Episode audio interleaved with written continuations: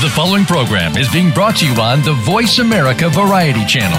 For more information about our network and to check out additional show hosts and topics of interest, please visit voiceamericavariety.com. The Voice America Talk Radio Network is the worldwide leader in live Internet talk radio. Visit voiceamerica.com. The views and ideas expressed on the following program are strictly those of the hosts or guests and do not necessarily reflect the views and ideas held by the Voice America Talk Radio Network, its staff, and management.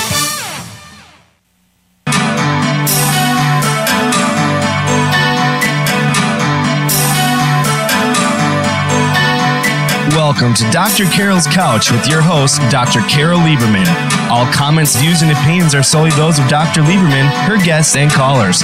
Now it's time to have a seat on Dr. Carol's Couch. Here's your host, Dr. Carol Lieberman. And welcome to today's edition of Dr. Carol's Couch. I'm your psychiatrist host, Dr. Carol Lieberman. Well, today I'm going to be asking you all to not become lemmings, to not be followers, to not just let the society or the authorities, I love it when, you know, the media quotes, the authorities say or the authorities don't say, they don't know, and we're just supposed to sort of accept that, whatever it is.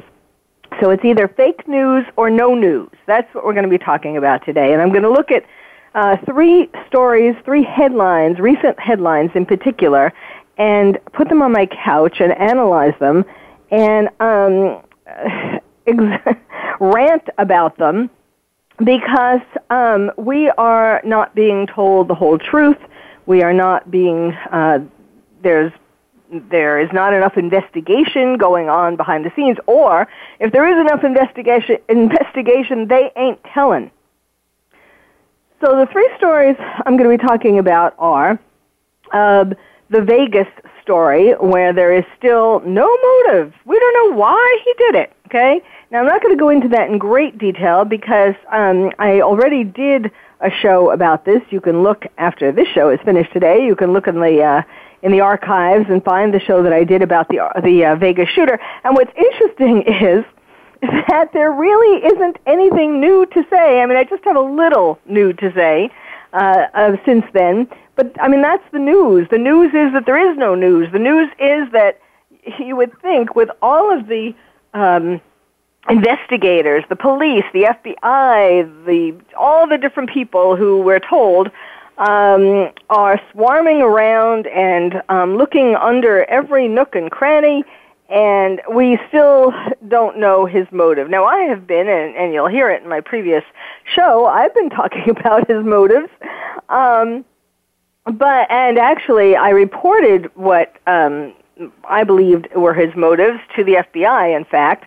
As you know, I'm a forensic psychiatrist in addition to being a clinical psychiatrist, and so I do this all the time. That's kind of my day job, to examine people like Stephen Paddock, had he not killed himself, or actually to do psychological autopsies of people like Stephen Paddock. I mean, when people kill themselves or are killed, usually it's when they kill themselves, and we want to know why. And so there's what's called a psychological autopsy, and that is you go through their whole life and you figure out reasons why they would have killed themselves. And essentially that's what I did here. And so I'm going to talk a little bit about him, but I'm going to talk more about the couple who was rescued from the Taliban. And I call this harmless hippies or terrorists. I mean, there is so much we are not being told. There is so much evidence that they were, I mean, yes, I feel sorry for the kids. I feel sorry for the wife because I believe that she's a battered wife. And I believe that he is a wannabe, or maybe more than that, terrorist, a terrorist who hasn't quite carried out an attack yet. But I've done tons of research on this, which you kind of have to do if you want to pick out these fragments and put them together, because they're not, they're not made clear in the mainstream media.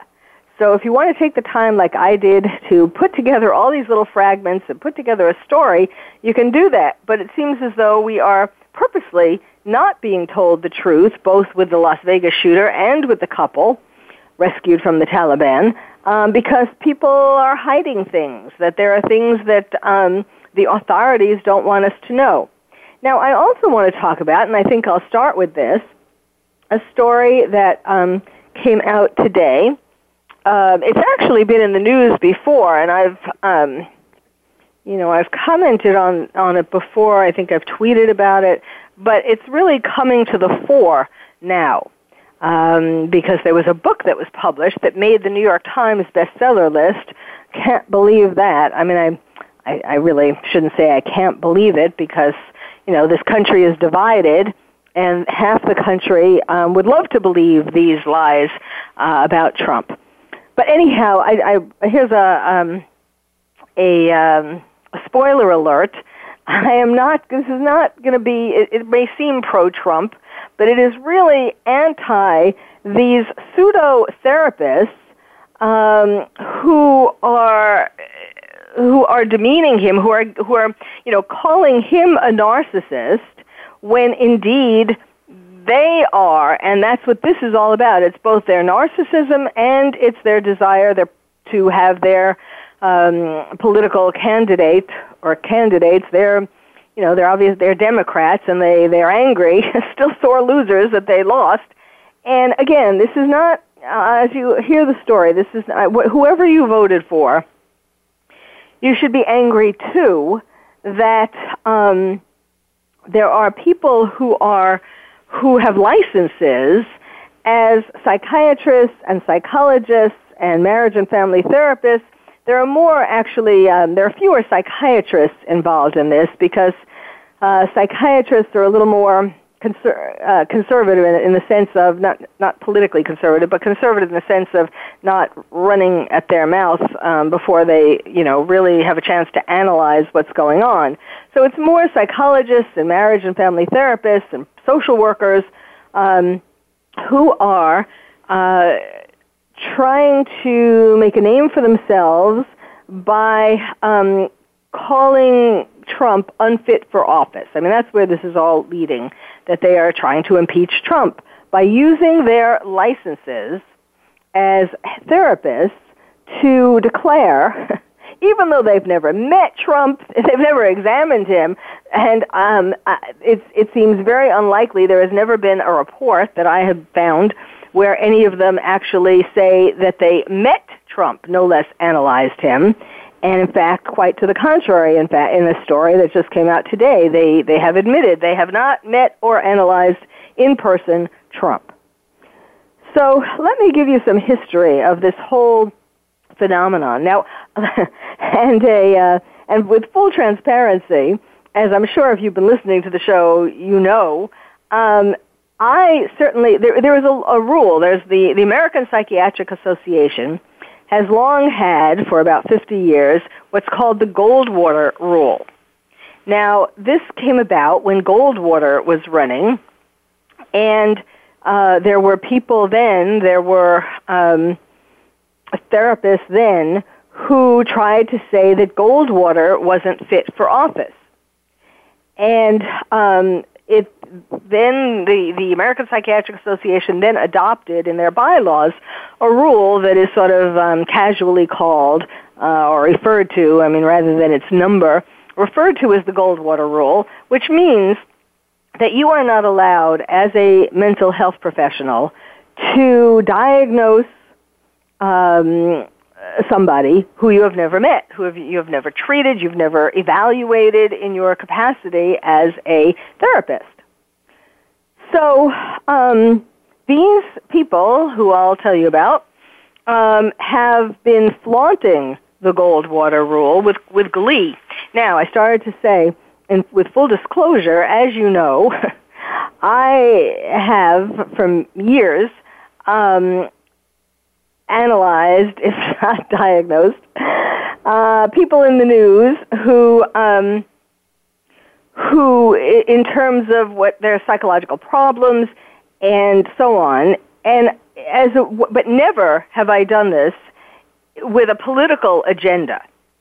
It was never with an intent other than to teach to give people insights. I mean, you know, when I'm on television or radio or in the print, you know, this is my passion in life, trying to give people insights from my education and experience in psychiatry.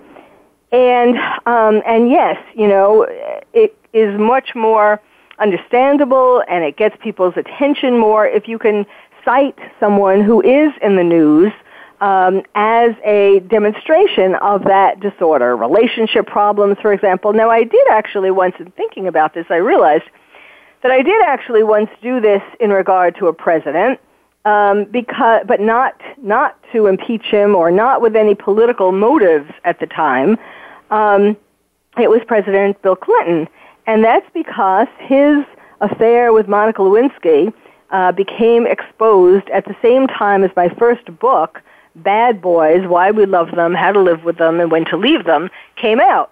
And I talked about Bill Clinton and what made him a compulsive flirt and a wife, you know, someone who cheats on their wife, and so on. But I also described Monica Lewinsky and what made her someone who fell for bad boys, a bad boy like Bill Clinton. So it was an equal opportunity analysis, and no, I have never met, still to this day, either one of them.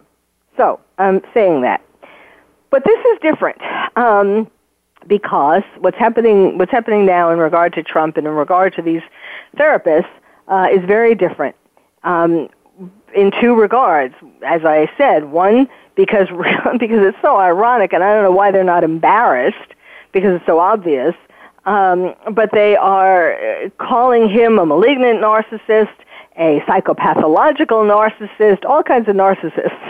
And they're not getting it or don't care or trying to hide it. You know, that's how good they are as therapists, that they think they're hiding it, that really their intent is, or they're coming from narcissism, malignant narcissism, and so on. And no, I have not met them in person either. And the other definite difference is that, as I said, they have a definite political intent, which is to impeach Trump. This is not just an exercise to get media attention, but it's actually to go further and to impeach Trump. And that's why it's making news today, because they have been organizing and doing campaign fundraising. They're using their book as a tool. They have distributed or are distributing. They've distributed their book to some senators and people in the House of Representatives, congressmen, and they're going to be distributing it to all of Congress. So with the intent, of course, to rally the troops, rally the people in Congress to get them to impeach Trump. So I hear the music. We need to take a break. When we come back, I'll tell you more about the therapists in this organization and how really they're the ones who need mental health help. So stay tuned. You're listening to Dr. Carol's Couch, and I'm your psychiatrist host, Dr. Carol Lieberman.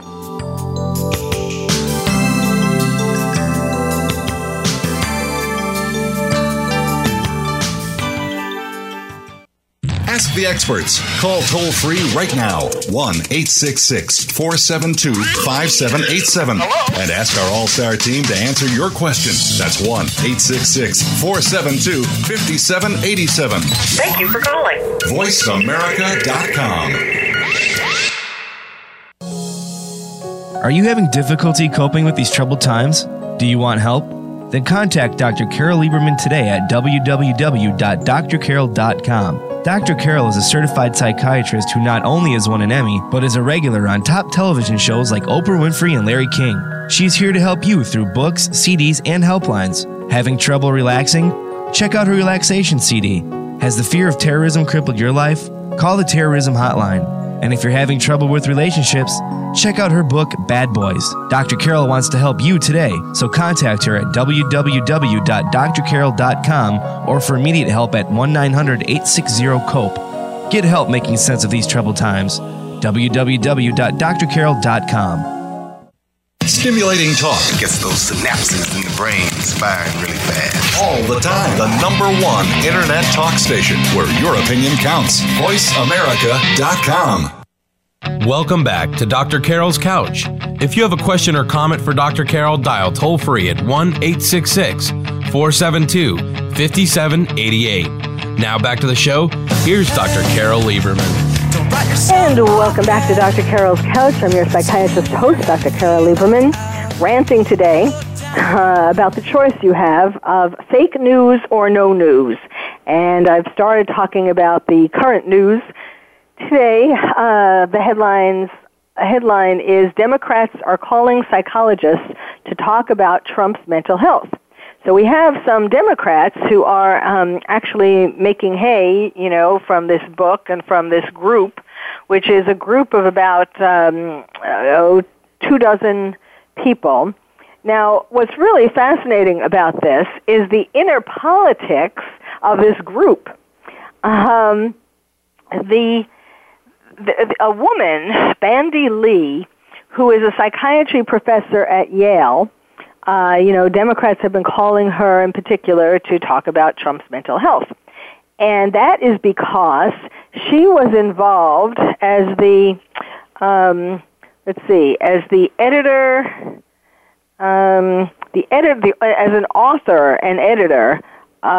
book's head editor and a co-author.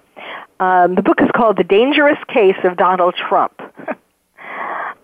And what's interesting is that although she worked on the book, was a key figure in the book, she is now distancing herself from this group. Now, the group has long been led by a man named John Gartner, who is a psychologist. He is the founder of a group called Duty to Warn, which is a group of mental health experts from across the country who are trying to push themselves into politics and circumventing their profession's own rules about diagnosing public figures they have never evaluated themselves. Now, they call this duty to warn, the name that they give themselves, is refers to a law that is in most states that says mental health professionals who have reason to believe a patient may become dangerous or violent towards others must reveal that information or else risk legal liability. Now, duty to warn, that has to do with if you have a patient and that patient expresses to you that they are planning on killing someone or creating some other kind of violence, and you have a general sense, you know, not just kind of generally, oh, I'm really angry and I'd like to kill somebody. That's not a duty to warn. But if there, you know, it kind of varies according to the state.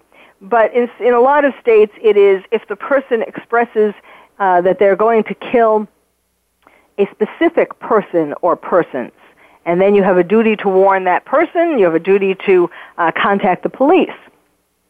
But they're saying that, you know, they're using this as their name, and because, you know, they're trying to say that they have a duty to warn the American public that President Trump is dangerous. That's their thinking. Now, it also, with duty to warn, it doesn't apply if there's no physician-patient relationship. So, as I was saying, this has to be a mental health professional and a patient who tells you this. Now, if they haven't even met Trump, then obviously this doesn't apply, but it's very catchy, you see. It's very sensational. Duty to warn. So that's what this is about. Now, the interesting thing is that Bandy Lee, who was initially affiliated with Duty to Warn, so much so that she was the key figure in the book that they wrote, she has distanced herself from John Gartner, and now she's saying she disagrees with mental health experts diagnosing Trump and advocating for a political outcome. So now she's totally doing a 180, and she's getting as far far away from Gartner as possible, which she should have realized before she wrote the book. Obviously, Gartner is a kook. Yes, kook. That's not in the DSM, Diagnostic and Statistical Manual. And I have never met John Gartner, but clearly I have read his website, and clearly this man has significant psychiatric issues. And I admire Lee for the courage to distance herself, at least at this point. But the damage is kind of done because, she put together this book, and it is advertised on the Duty to Warn website. And Gartner is sending this book to, whoever he can. And the group has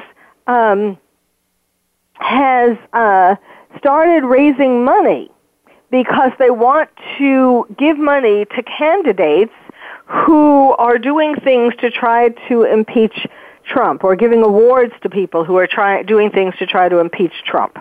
Now, they've been calling Trump, they've been saying he has a narcissistic personality disorder. They've been saying he has malignant narcissism, psychopathic narcissism. Some of them say that he's a sociopath, or even has some form of dementia.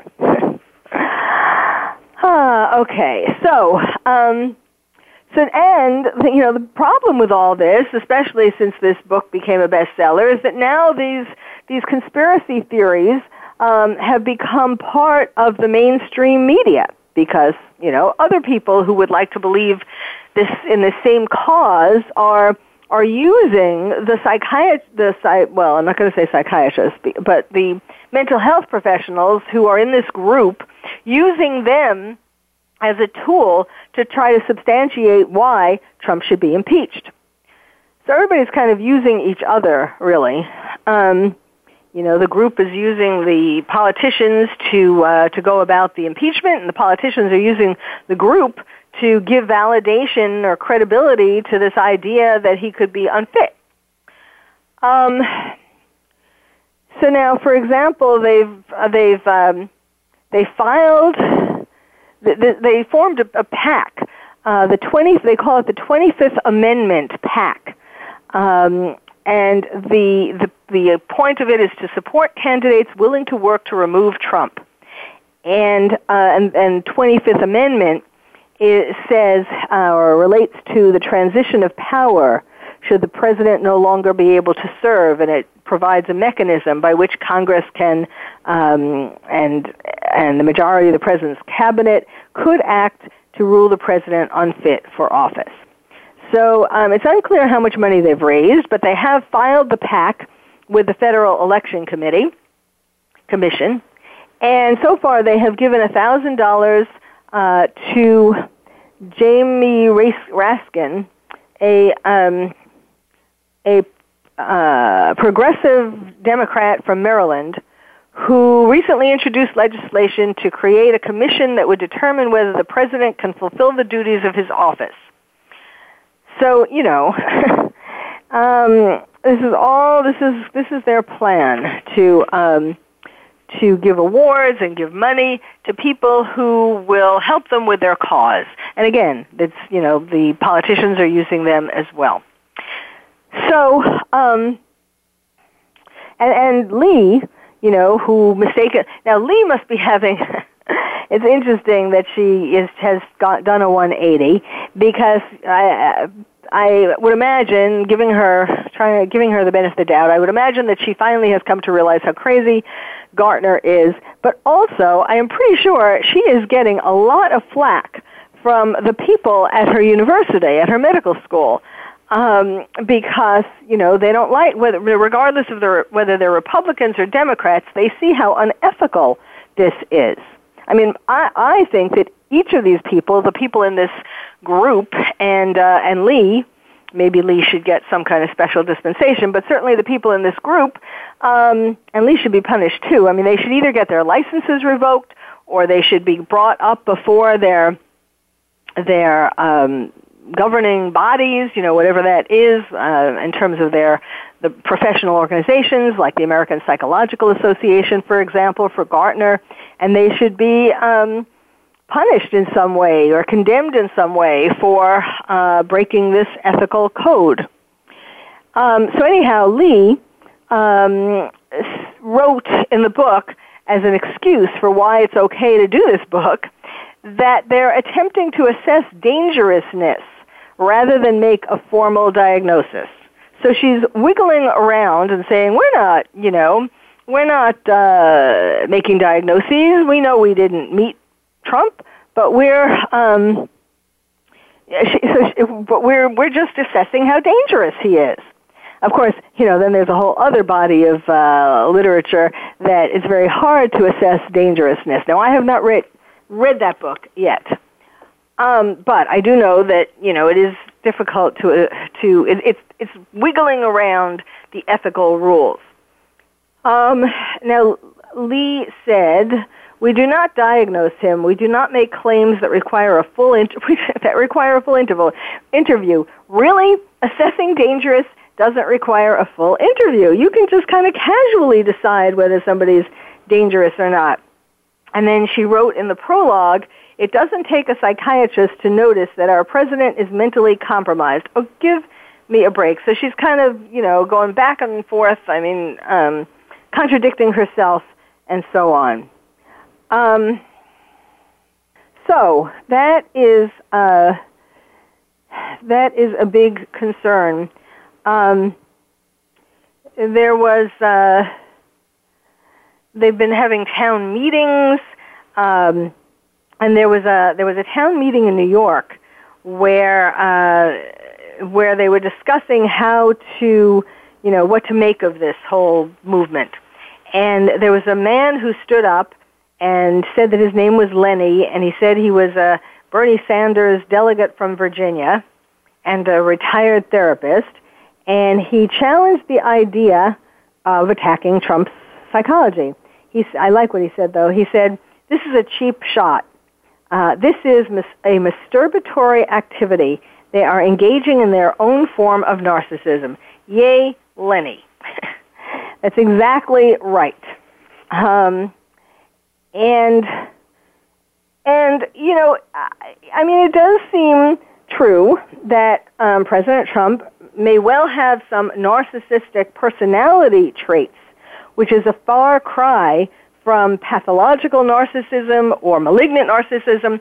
I mean, there's a thing called healthy narcissism, and I think that one could say that he has that, and certainly anyone who runs for president of the United States, if not anyone, then most people, anyone who thinks of themselves as being capable of leading the world, I mean, being the president of the United States is essentially the leader of the world. And if you don't have some healthy narcissism to believe in yourself enough to think that you can do that, then you shouldn't be running for president. And at that, we have to take another break. Okay. These kinds of things just drive me crazy because it's just, and somebody has to call them out. And thank goodness for good old Lenny in New York. My applause goes out to him. So stay tuned. You're listening to Dr. Carol's Couch. I'm your psychiatrist host, Dr. Carol Lieberman, and we'll be right back.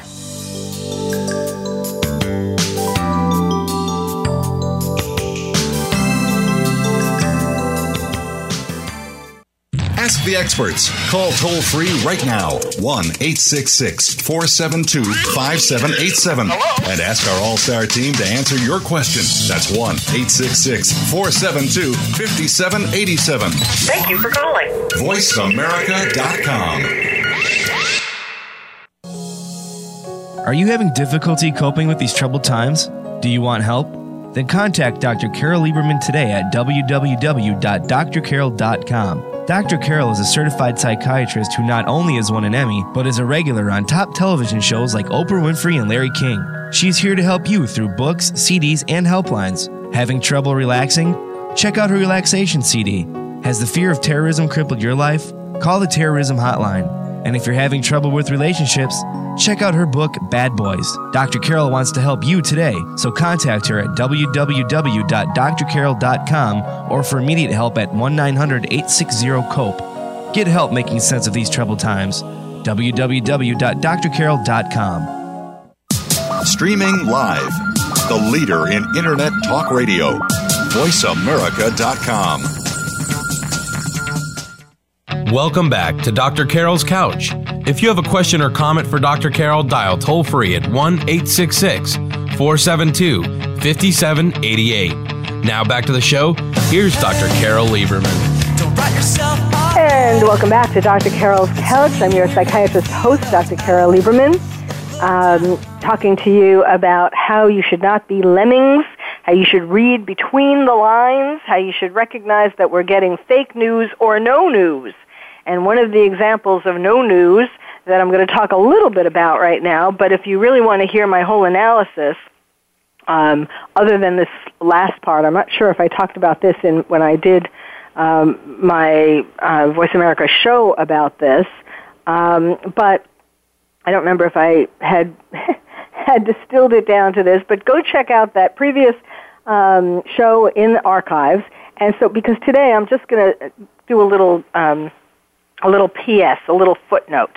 And as I was saying earlier, I did report all of my hypotheses, you know, as a forensic psychiatrist who does, you know, this is my day job, this is what I do, to analyze people who are alive or dead. Most of them are alive, criminals.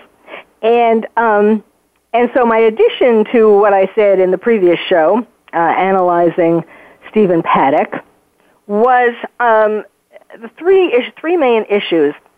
I think that and of course, nobody, you tell me, right into me from Voice America, if you have heard this anywhere or read this anywhere, please write into me, because I have not, and I've done tons of research, and, you know, it's the things that people don't dare say, and you know you can count on Dr. Carol to say them, right? Okay, well, I think, now we know that, well, at least the information we have, which of course changes as the authorities change their underwear, but the information that we have is that Stephen Paddock, the Las Vegas shooter, was gathering his arsenal of weapons, particularly over the past year. Now, has anyone thought of, or as I said, not mentioned, the fact that perhaps he was 64. Not all men who are 64 are impotent by any means. There are plenty who go on way beyond that. Fully, actually, actively, sexual. But it would explain a lot if indeed the year before he started, when he started gathering the arsenal of weapons, guns, phallic symbols, he had become impotent. Because that's what people do, and I think maybe I did mention this in my previous show, because I may have asked you to think about people you know, men you know, who have a lot of weapons, who collect guns. Now, this is not a pro or anti-NRA thing at all. This is a psychological analysis of men who collect a ton of guns. And these are little men. Well, either they are little, you know, physically they are little, have little penises, or they are impotent because, in fact, the guns are phallic symbols, which means that the guns symbolize the penis, symbolize the power of the penis. And so if you are feeling inadequate yourself because of your size or your performance or whatever, then what do? You go out and buy an arsenal of guns, because then that restores your sense of being a man, being, in fact, a powerful man. I mean, you know, it is telling as to how little or inadequate he felt, the fact that he bought such a huge arsenal of guns. So and who would know whether he was impotent or not? Mary Lou, well, probably more than one person, but certainly Mary Lou Danley, his Philippine girlfriend, who is still a mystery. Or the authorities are not telling, but she reluctantly came back to America. She did not hop on the first plane to try to help authorities, you know, figure out what happened and why and so on. She was traveling back and forth between the Philippines and I think it was Hong Kong or I think it was Hong Kong. Anyway, she was traveling around, and she was very elusive.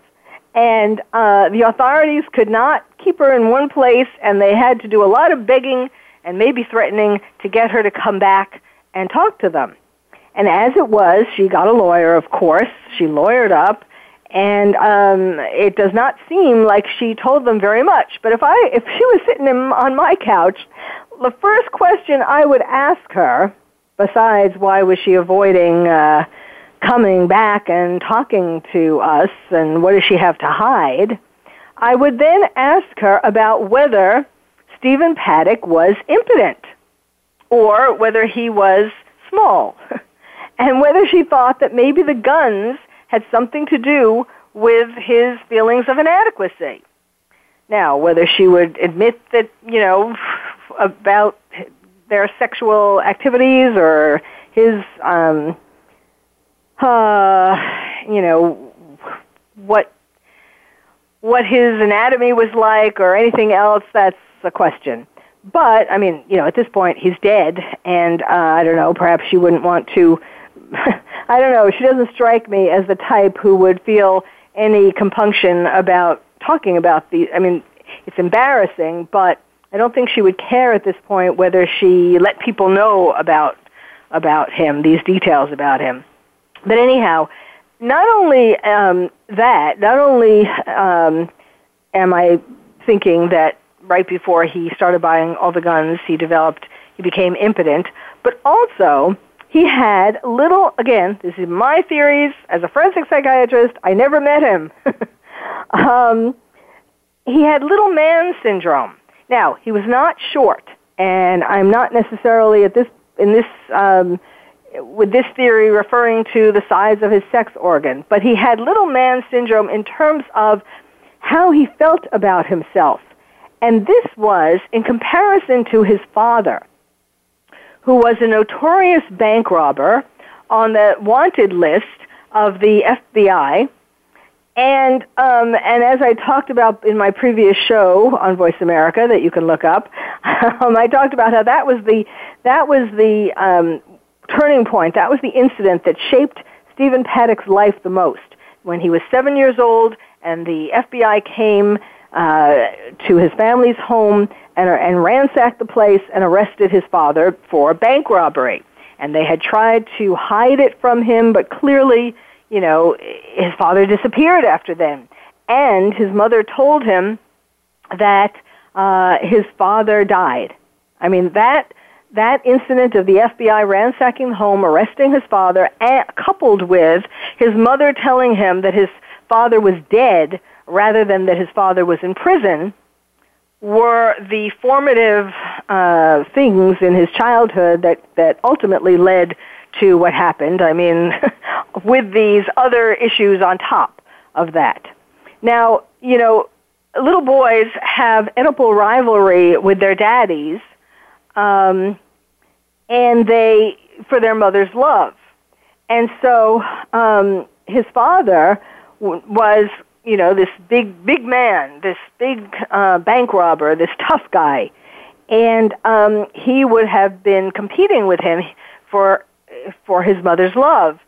And, you know, it kind of screwed him up even more when then his father was dead, you know, or was told him that his father was dead, and that in a sense he had his mother all to himself. I mean, he and his younger brothers. So basically he was screwed up by the time he was 7, and especially even later when he realized that what was happening more than adults gave him credit for when his father was arrested, but then that lie that his mother perpetuated for years about his father being dead rather than in prison, at some point he found out the truth. And so now he knew that he couldn't trust his mother, in addition to his father being on the FBI Most Wanted list. And another key factor was how his father was arrested, that after he escaped from prison, his father was arrested again in Las Vegas. So there are all these reasons, you know, you really can put these things, I can put these things together. Yes, could there be more things? Like, for example, you know, the fact that the authorities said that, oh, this absolutely has nothing to do with ISIS terrorism? Absolutely not. I think the jury is still out on that. Well, let me talk about more. I wasn't going to talk about that so long, but it just irritates me that we're not hearing more information about that. But I want to talk about the couple held by the Taliban who were rescued. Caitlin Coleman, she's 31, and Joshua Boyle, her husband, he's 34. They have 3 children, 2 boys and 1 girl, and there was one other girl who supposedly was killed by the Taliban. It was that the Taliban caused an abortion, or, you know, the story kind of is a little vague. But they were, the question is, Joshua Boyle, or not the question, but if you look into Joshua Boyle's history, he has a history of being a supporter of terrorists. In fact, when he became a supporter of Omar Khadr, that name may sound familiar. Omar Khadr was a Canadian young man who was brought to the Middle East, including Afghanistan, by his father, who was essentially a terrorist. He was affiliated with Al-Qaeda and other terrorist organizations, and he brought his son, Omar, to Afghanistan, where there was a fight between the Taliban and American servicemen. And Omar Khadr killed an American serviceman. He threw a grenade that killed an American serviceman, a U.S. Army sergeant, and he was 15 at the time. And he was brought to Guantanamo Bay, and he was housed there from the time that he was 16 to 26. He then got released and went back to Canada and sued Canada for not doing more to protect his rights, because he was a teenager at the time. And he just got $8 million. $8 million! I mean, that in itself is a travesty. It's unbelievable. When I read about this, it was in the news a couple of months ago, when I read about his getting $8 million, I couldn't believe that this was true. I mean, do we have that much guilt? You know, there is no question. He pleaded guilty to having killed the serviceman, and then he changed his plea.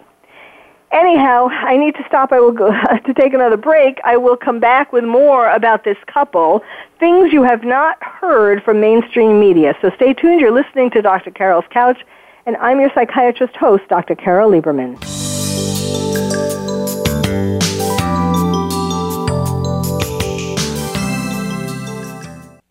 Ask the experts. Call toll-free right now, 1-866-472-5787. Hello? And ask our all-star team to answer your question. That's 1-866-472-5787. Thank you for calling. VoiceAmerica.com. Are you having difficulty coping with these troubled times? Do you want help? Then contact Dr. Carol Lieberman today at www.drcarol.com. Dr. Carol is a certified psychiatrist who not only has won an Emmy, but is a regular on top television shows like Oprah Winfrey and Larry King. She's here to help you through books, CDs, and helplines. Having trouble relaxing? Check out her relaxation CD. Has the fear of terrorism crippled your life? Call the terrorism hotline. And if you're having trouble with relationships, check out her book, Bad Boys. Dr. Carol wants to help you today, so contact her at www.drcarol.com or for immediate help at 1-900-860-COPE. Get help making sense of these troubled times. www.drcarol.com. The Internet's number one talk station. VoiceAmerica.com. Welcome back to Dr. Carol's Couch. If you have a question or comment for Dr. Carol, dial toll-free at 1-866-472-5788. Now back to the show. Here's Dr. Carol Lieberman. And welcome back to Dr. Carol's Couch. I'm your psychiatrist host, Dr. Carol Lieberman, talking to you about the headlines, analyzing them, putting them on my couch, and asking you to please, please insist that the authorities, whoever they think they are, tell the truth, tell more, investigate more. And as examples, I have given cases of the Las Vegas shooter, and I started talking about the couple rescued from the Taliban, and also, of course, at the top I mentioned this ridiculous group of therapists who are trying to claim that President Trump is not fit for office. And they're, of course, violating all kinds of ethical rules and just trying to get attention for themselves and having the audacity to call him narcissistic. Anyhow, getting back to the couple. Okay, so Caitlin Coleman, Joshua Boyle. Now, before they went to Afghanistan, he, as I started to say, was he devoted himself to trying to get the release from Guantanamo of this man, Omar Khadr, who was fought on the side of al-Qaeda against Americans and killed an American soldier. Now, why is that important? It's important because through his activism to free this terrorist, Joshua Boyle met the sister of Omar, and they ended up getting married. They worked on Omar's case, and so they spent a lot of time together, and they ended up getting married. And if you recall, the significance of that is that her father, there's no question that he was affiliated with al-Qaeda, and in fact, she had been married 3 times before to husbands that her father had chosen for her. And at one of these weddings in the Middle East, Osama bin Laden was a guest. Now, you're not going to try to tell me that her family, were not al-Qaeda sympathizers. I mean, as the brother already was in Guantanamo for fighting on their side. The father, we know, was on their side. And what? Do you think the sister, the woman who Joshua Boyle married, was not in the same persuasion? I don't think so. I mean, I don't think that that's not true. She, I don't know that she fought physically on the side of Al Qaeda, but certainly if Osama, listen, if you're against Al Qaeda and Osama, you don't have him at your wedding. So anyhow, when they came back to Canada, that's when she and Joshua Boyle met. And I should have clarified that Joshua Boyle is a Canadian. Caitlin Coleman is American. So they stayed married. Joshua and the sister of the terrorist stayed married for a year. And it seems from the things that I read that she was the one who divorced him. And he, it seems, wanted to get married. He got married on a rebound, and he had been friends with Caitlin Coleman since they were teenagers because they both liked Star Wars, and they met on the Internet, and they kept up a friendship on the Internet.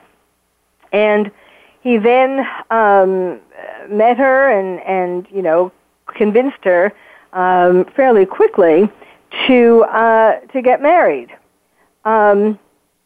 He was divorced in 2010. They got married a year later.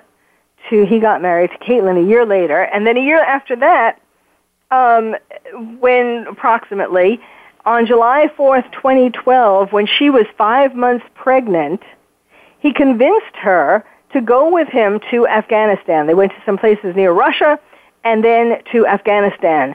And he didn't tell his family that they were going to go to Afghanistan. Presumably he told her. But in any case, what woman goes hiking at 5 months pregnant? The only woman that would do that would put her baby in jeopardy, put herself in jeopardy, is a woman who is being controlled by her husband. Now, Joshua seems to me just like Omar Mateen and other terrorists who you have heard of who are wife abusers. I believe, and this is my opinion, I have never met any of these people, okay? But I would love to I would love to meet Caitlin Coleman and rescue her from Joshua Boyle, from her husband, which she needs rescuing from even more than she needed rescuing from the Taliban. Since they have come back, she has not said a word. He has done all the talking, and he had her send this email to a newspaper. And so, of course, there's no way of knowing that she actually wrote that. And why aren't we hearing? Now, she's in a hospital in Canada. Oh, yes, I left out one of the juiciest parts. When America came to rescue them with the help of the Pakistanis, and America sent a plane, an American plane, to rescue them, he refused to get on it because he was afraid, since he knew about, the man who he had, well, it was his brother-in-law, actually, one-time brother-in-law, who had been in Guantanamo for 10 years. He was afraid that he was going to have the same fate. Now, why would he be afraid of that unless he knew something that he had done that would deserve him to be put in Guantanamo? So he refused to get on the American plane, and they finally sent a Canadian plane to pick him up, and they're in Canada, and she's in a hospital in Canada. And there has been no news as to why she's there. She went there as an emergency in the middle of the night, and we have not heard a peep as to what her problem is there. She is still wearing the clothes. In fact, let me tell you, there's a writer, Tarek Fatah. He's an author and columnist in Canada, and he wrote an article called "How Pakistan Fooled America," and how this couple fooled Canada, and he's able to pick out specific things. He said that if that all the non-Muslim journalists are so scared of being labeled racist simply for asking the most obvious questions, the most obvious loopholes. And so he said that the first question he would have asked them was, when did you convert to Islam? And he said two things sprang out to him from the first 2 days of television coverage, which was really only the husband talking. And he said first was the overnight change in the husband's appearance. He had changed from his appearance into a mustacheless beard, which is a trademark of any political Islamist bent of mind. In other words, he's saying that he is, I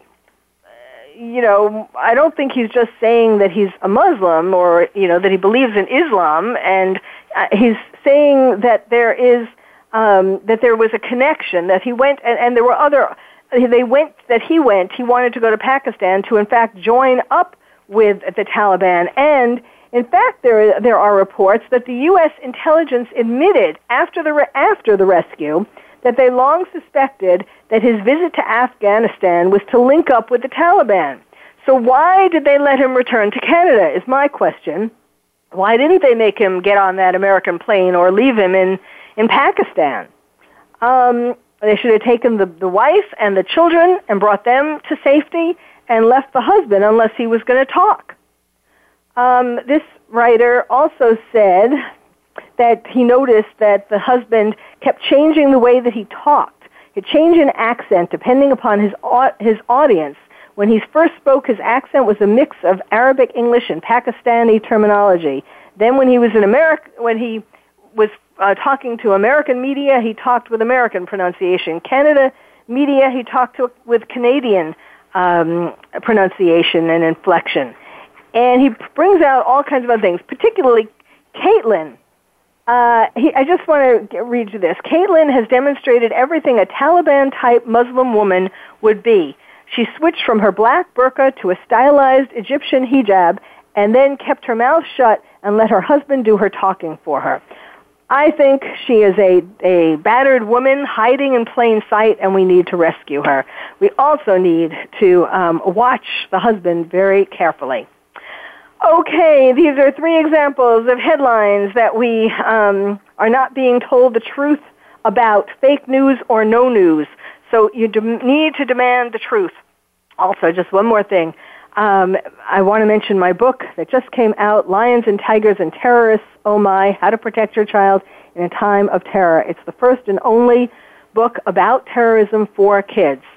So you can check out my website, terroristtherapist.com, or the book's website, terrorismforkids.com, terrorism4kids.com. All right, so you can tell why I'm totally passionate about all of this. Thanks so much for listening. You've been listening to Dr. Carol's Couch, and I'm your psychiatrist host, Dr. Carol Lieberman. Thank you for joining us on Dr. Carol's Couch. Join us next week at 1 p.m. Pacific Time for another installment of Dr. Carol's Couch. We'll save you a seat.